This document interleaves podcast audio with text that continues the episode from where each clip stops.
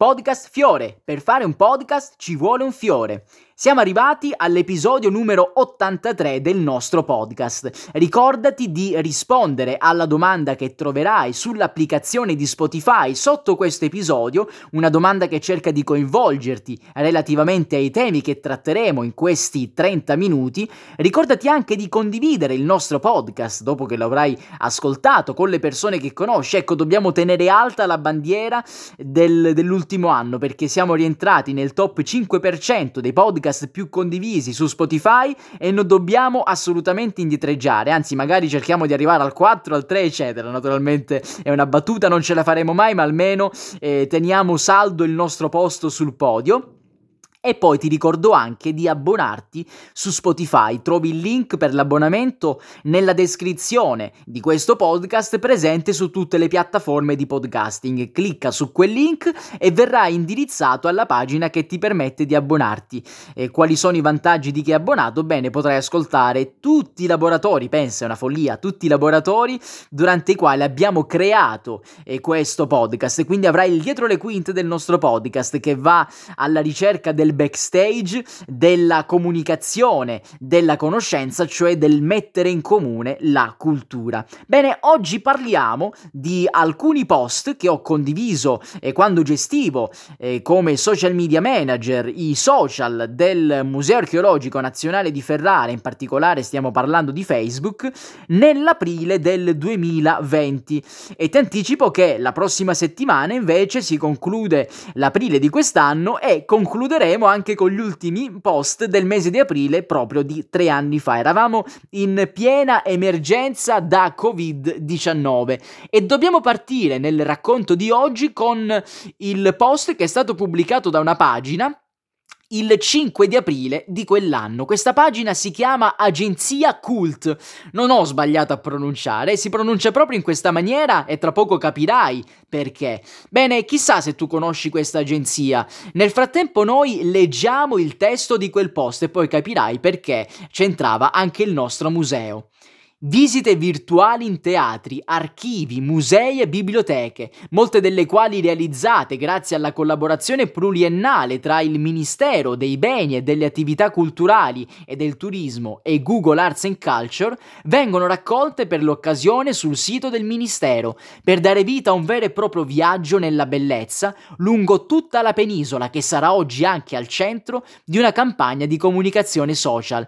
Proprio così il 5 aprile veniva data questa notizia notizia eh, proprio dallo stesso ministero che oggi si chiama della cultura e chissà che anche tu non abbia sentito parlare di questa iniziativa all'epoca, eh, sinceramente credo di sì, e magari anche tu hai partecipato a tutto questo.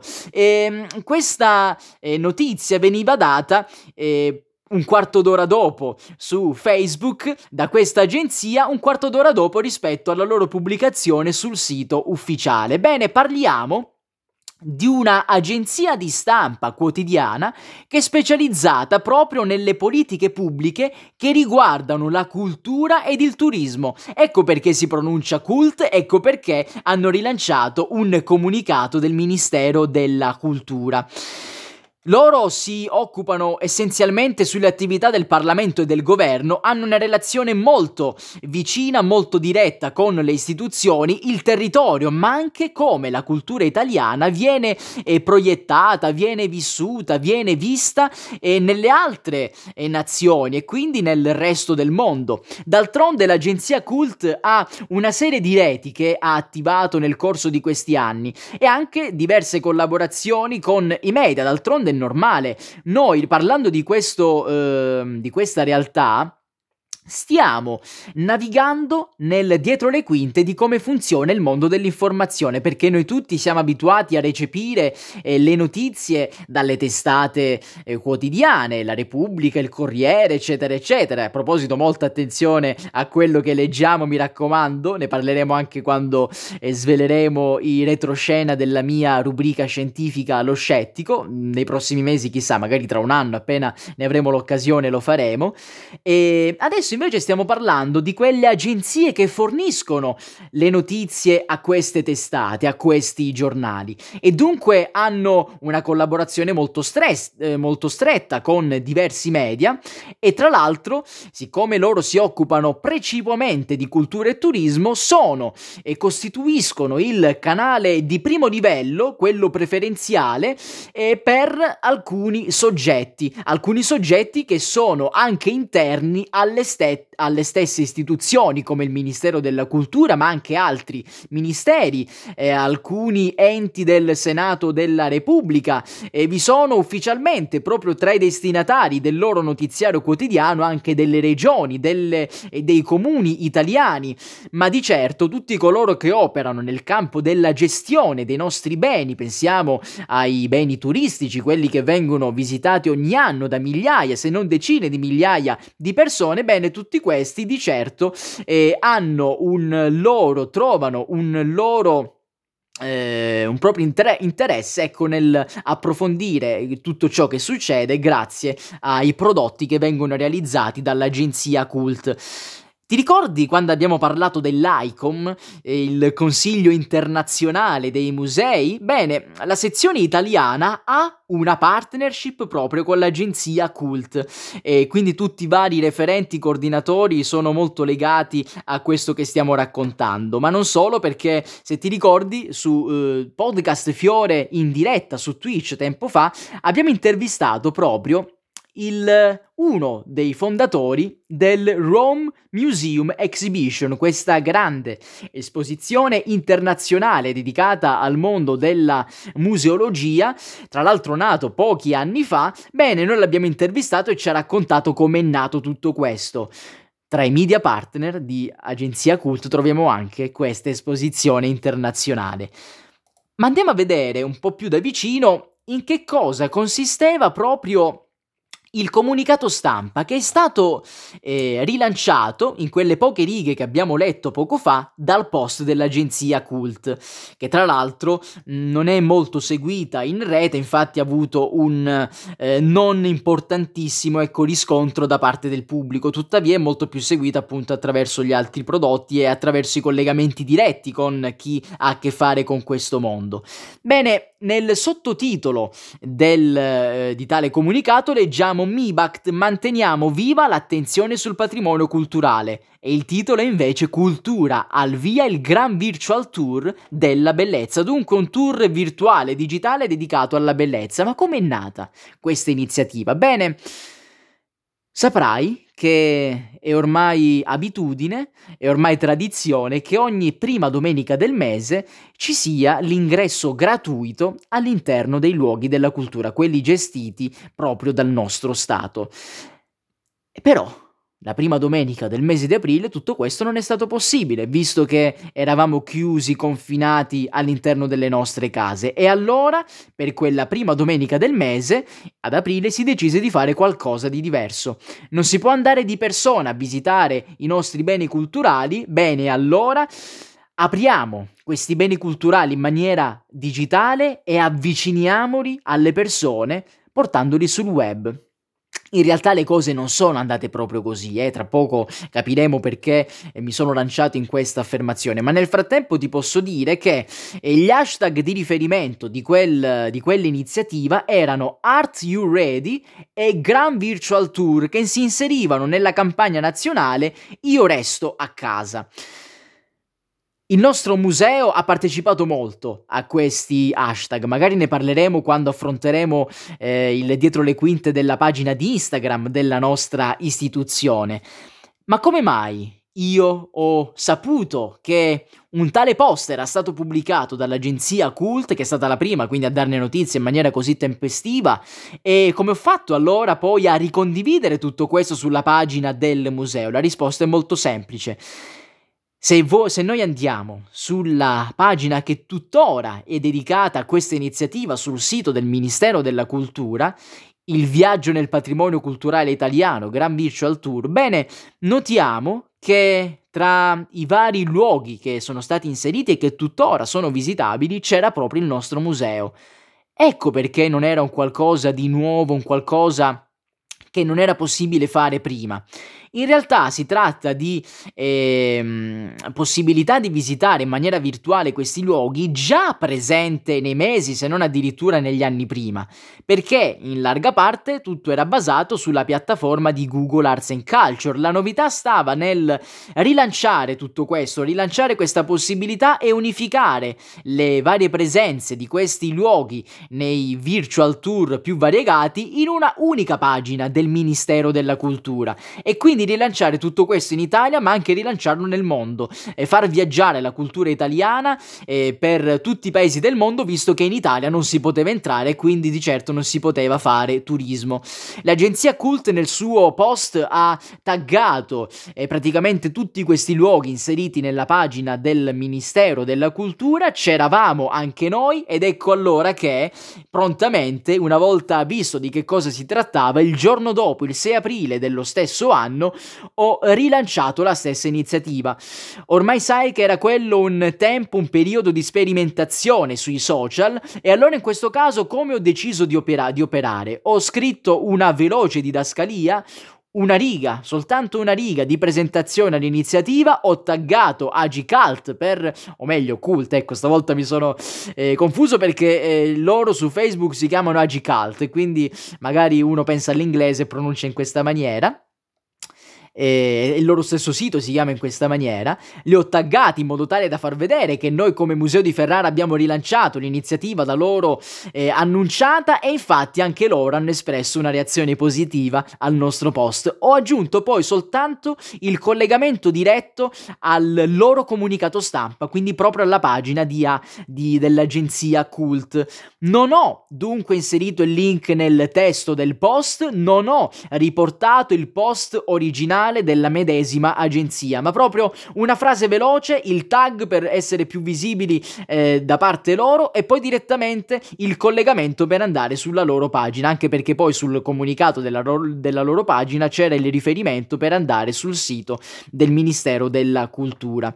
E ehm, ti leggo proprio il testo. Buon lunedì e buon viaggio. Naturalmente l'iniziativa era stata lanciata di domenica, che era il giorno prima, con il Gran Virtual Tour della Bellezza nella nostra penisola semplicissimo. In effetti, appunto, una eh, significativa risposta da parte del pubblico c'è stata. Arriviamo poi, eh, poi a qualche giorno dopo, il 10 di aprile. E torniamo ancora una volta sulla pagina ufficiale di Fasti Online, questo progetto archeologico che ormai conosciamo molto bene. Ti leggo che cosa hanno scritto. Hanno cominciato, essendo un'iniziativa un, uh, internazionale, con l'hashtag Italy per far capire ai loro follower che si sarebbe parlato proprio del nostro paese. Partecipa alla Writing Week di Wikipedia fino al 13 aprile per supportare il turismo e la cultura italiana durante l'emergenza coronavirus. Aiuta a migliorare e creare nuovi contenuti relativi a siti e musei archeologici del Ministero con la, pa- con la bandierina dell'Italia e poi alcuni suggerimenti c'era scritto. E in effetti hanno eh, menzionato molti luoghi della cultura del nostro paese, tra musei, tra siti archeologici archeologici, eh, tra parchi nazionali, eccetera, eccetera. E hanno inserito alla fine, evidentemente, il collegamento alla pagina di Wikipedia dedicata proprio a questa iniziativa. Direi che è una delle iniziative più interessanti promosse da questo sito web. Quante volte ti ho messo in guardia dalla consultazione di, di Wikipedia, che io ritengo eh, probabilmente come il peggior sito di consultazione di informazioni disponibile attualmente sulla rete, proprio quello che eh, deve essere sempre saltato usato per, eh, per essere diretti. Eh, vai a vedere tutti gli altri siti, ma mai Wikipedia. Se non lo sai fare, perché bisogna saper consultare questa cosiddetta enciclopedia per non cadere nei vari tranelli delle modifiche delle pagine create ad hoc, eccetera, eccetera. Molto bene, quindi torniamo a noi. Eh, iniziativa lanciata da Wikipedia per fare che cosa?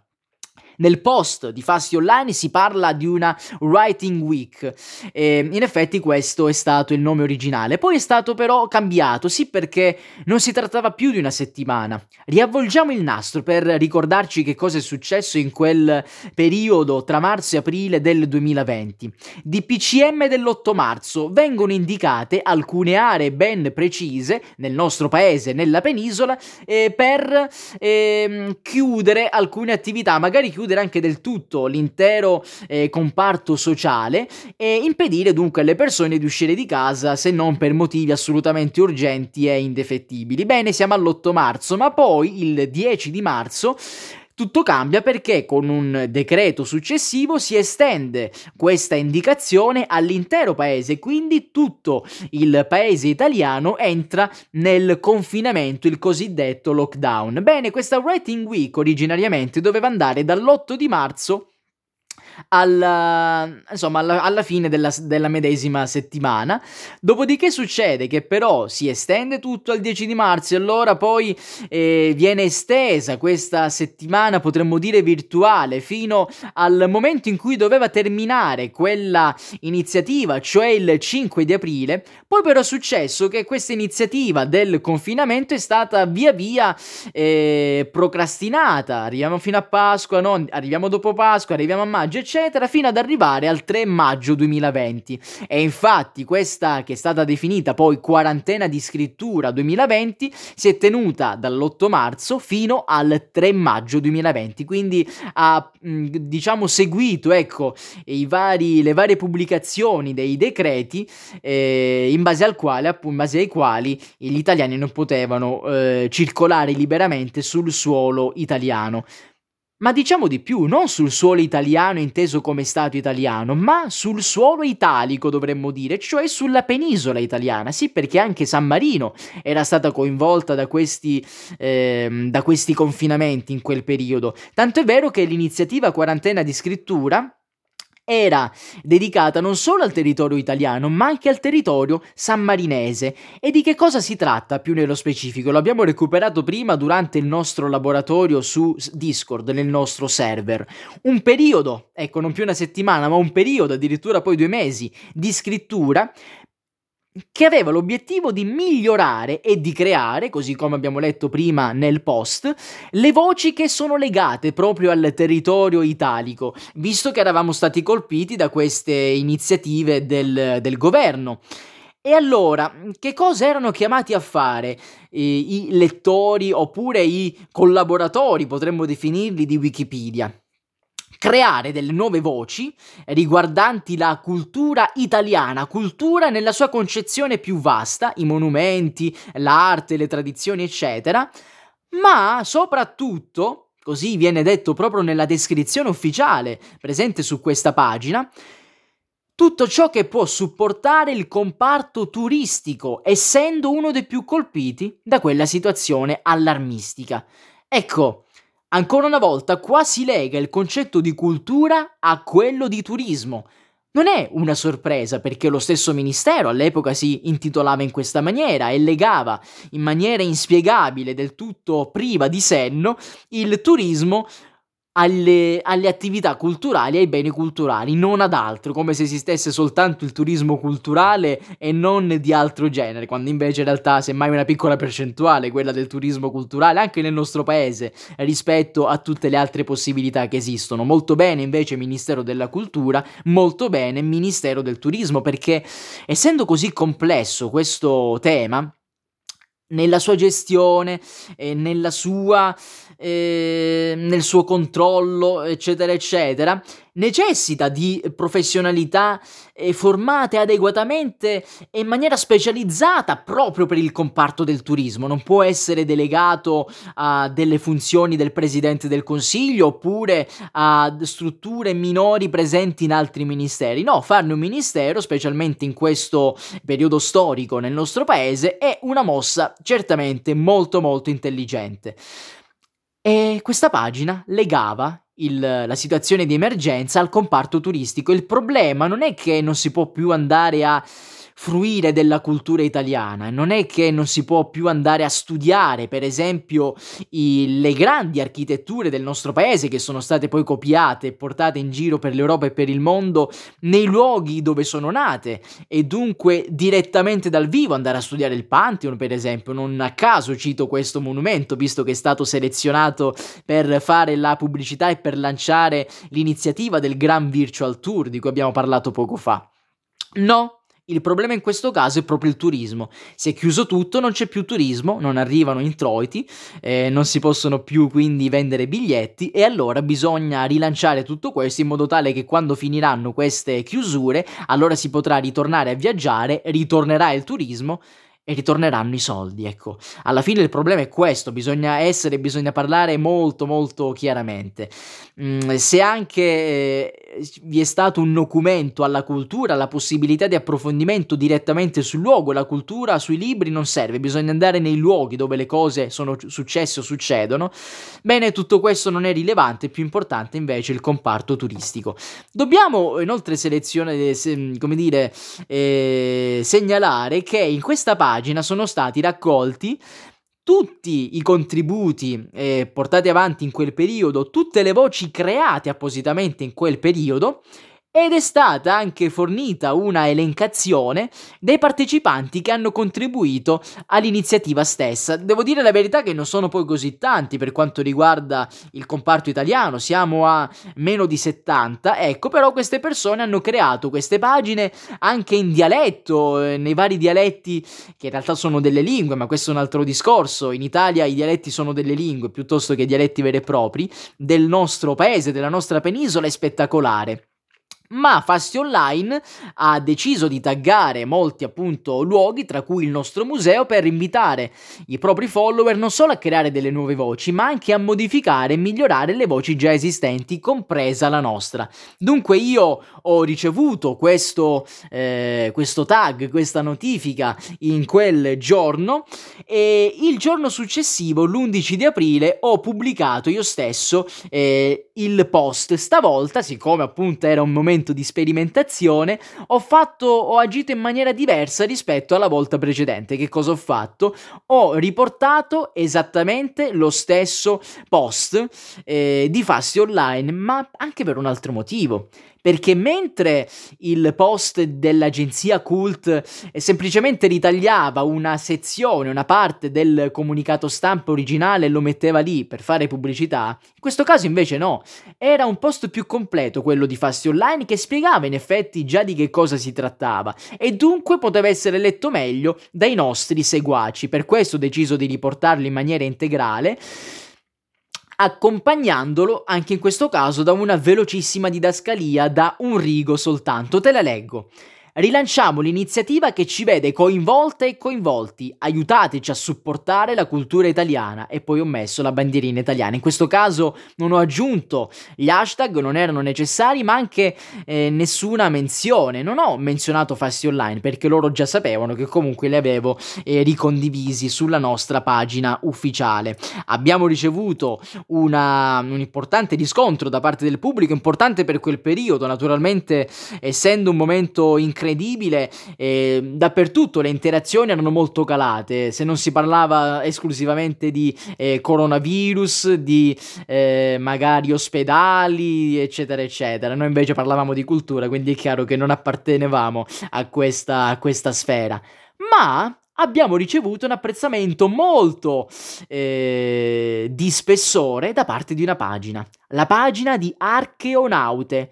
Adesso ti dico che cos'è, una pagina importante eh, nella gestione culturale italiana. Bene, che cosa hanno fatto queste Archeonaute? Hanno visto il nostro post e lo hanno ricondiviso. Quindi non hanno ricondiviso il post originale di Fasti Online, ma hanno rilanciato un'iniziativa grazie al post del Museo Archeologico Nazionale di Ferrara, aggiungendo la didascalia forza con quelle tastiere, ma scegliendo, e questo era ovvio, di pubblicare il post di Fasti, cioè hanno ricondiviso partendo dal nostro post, ma poi Facebook dà la possibilità di scegliere che cosa mostrare all'atto pratico poi sulla propria pagina e loro giustamente hanno scelto Fasti Online perché almeno c'era la possibilità di leggere di che cosa si trattava, così come noi stessi avevamo deciso di fare quando lo abbiamo pubblicato. Bene, Archeonaute è una realtà molto interessante di cui adesso andiamo a parlare e che tuttavia eh, perlomeno su Facebook, non è seguita eh, così tanto. Mm, pensa che i follower che hanno sulla pagina Facebook corrispondono a circa un terzo rispetto a quelli eh, di cui attualmente dispone la pagina del Museo Archeologico Nazionale Ferrarese. E, e dunque, tra l'altro, e questo dimostra che i conti tornano, le reazioni, eh, le interazioni che hanno scatenato con la loro ricondivisione corrispondono proprio a un terzo rispetto a quelle che siamo riusciti a scatenare noi e proprio in quel giorno, perché loro l'hanno pubblicato il medesimo giorno, l'11 aprile, e tra l'altro soltanto un'ora dopo, e neanche meno di un'ora dopo rispetto al nostro post originale. Ecco, in effetti lo possiamo ben capire questo, perché in quel periodo la maggior parte delle persone era totalmente eh, immerso nella navigazione sul web. Basti ricordare quanto, di quanto è cresciuta la navigazione, ma anche per forza, visto che bisognava lavorare da casa, visto, visto che bisognava fare scuola da casa e tutto il resto. E allora era molto più semplice ricevere notifiche in tempo reale, vedere quello che stava succedendo. Anche loro, evidentemente, hanno agito in questa maniera e quindi subito hanno hanno ricondiviso il post eh, di Fasti Online. Ma che cos'è Archeonaute? E qua ci spostiamo se dobbiamo andare a vedere come sono nate queste archeonaute, come è nata questa associazione.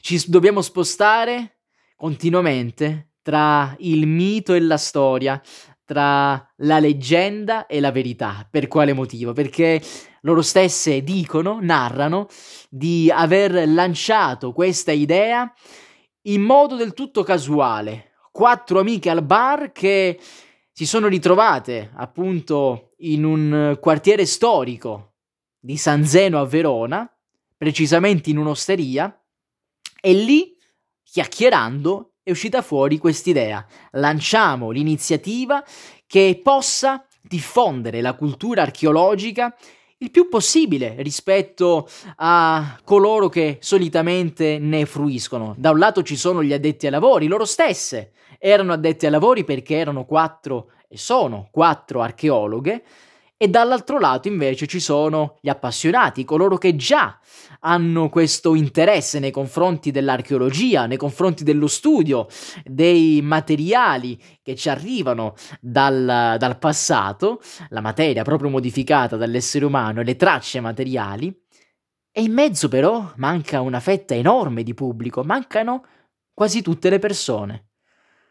È interessante perché sono degli esperti che notano questa mancanza, vogliono parlare al pubblico e loro stessi sentono il bisogno di divenire dei mediatori. Qua c'è un problema, perché un'iniziativa del genere di comunicazione culturale dovrebbe in teoria nascere dai mediatori culturali, dai comunicatori scientifici, dai divulgatori, da coloro che si occupano di costituire il perno di eh, comunicazione, appunto, tra un sapere in mano agli esperti e coloro che invece non fanno parte di quella cerchia di, eh, di, addetti ai lavori, di quella comunità di riferimento e bisogna tradurre i contenuti da una lingua specifica e specialistica a una lingua invece popolare, alla lingua parlata quotidianamente.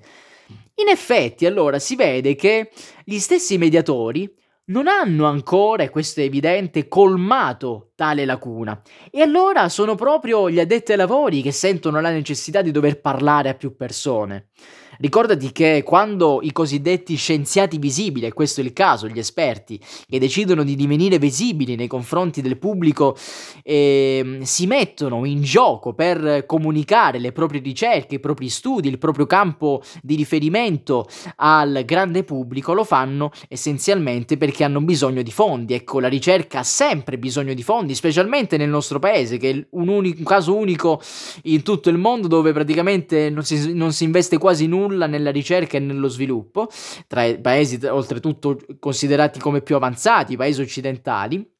Bene, bisogna ri- attrarre nuovi finanziamenti, quindi magari si innesca un nuovo interesse nel pubblico che prima non esisteva, eh, le persone iniziano a parlare di più di quella cosa, di quella ricerca, di quella iniziativa e allora poi magari anche eh, l'organo pubblico che dovrebbe eh, occuparsi di tutto questo deciderà di fornire nuovi finanziamenti proprio a quel settore.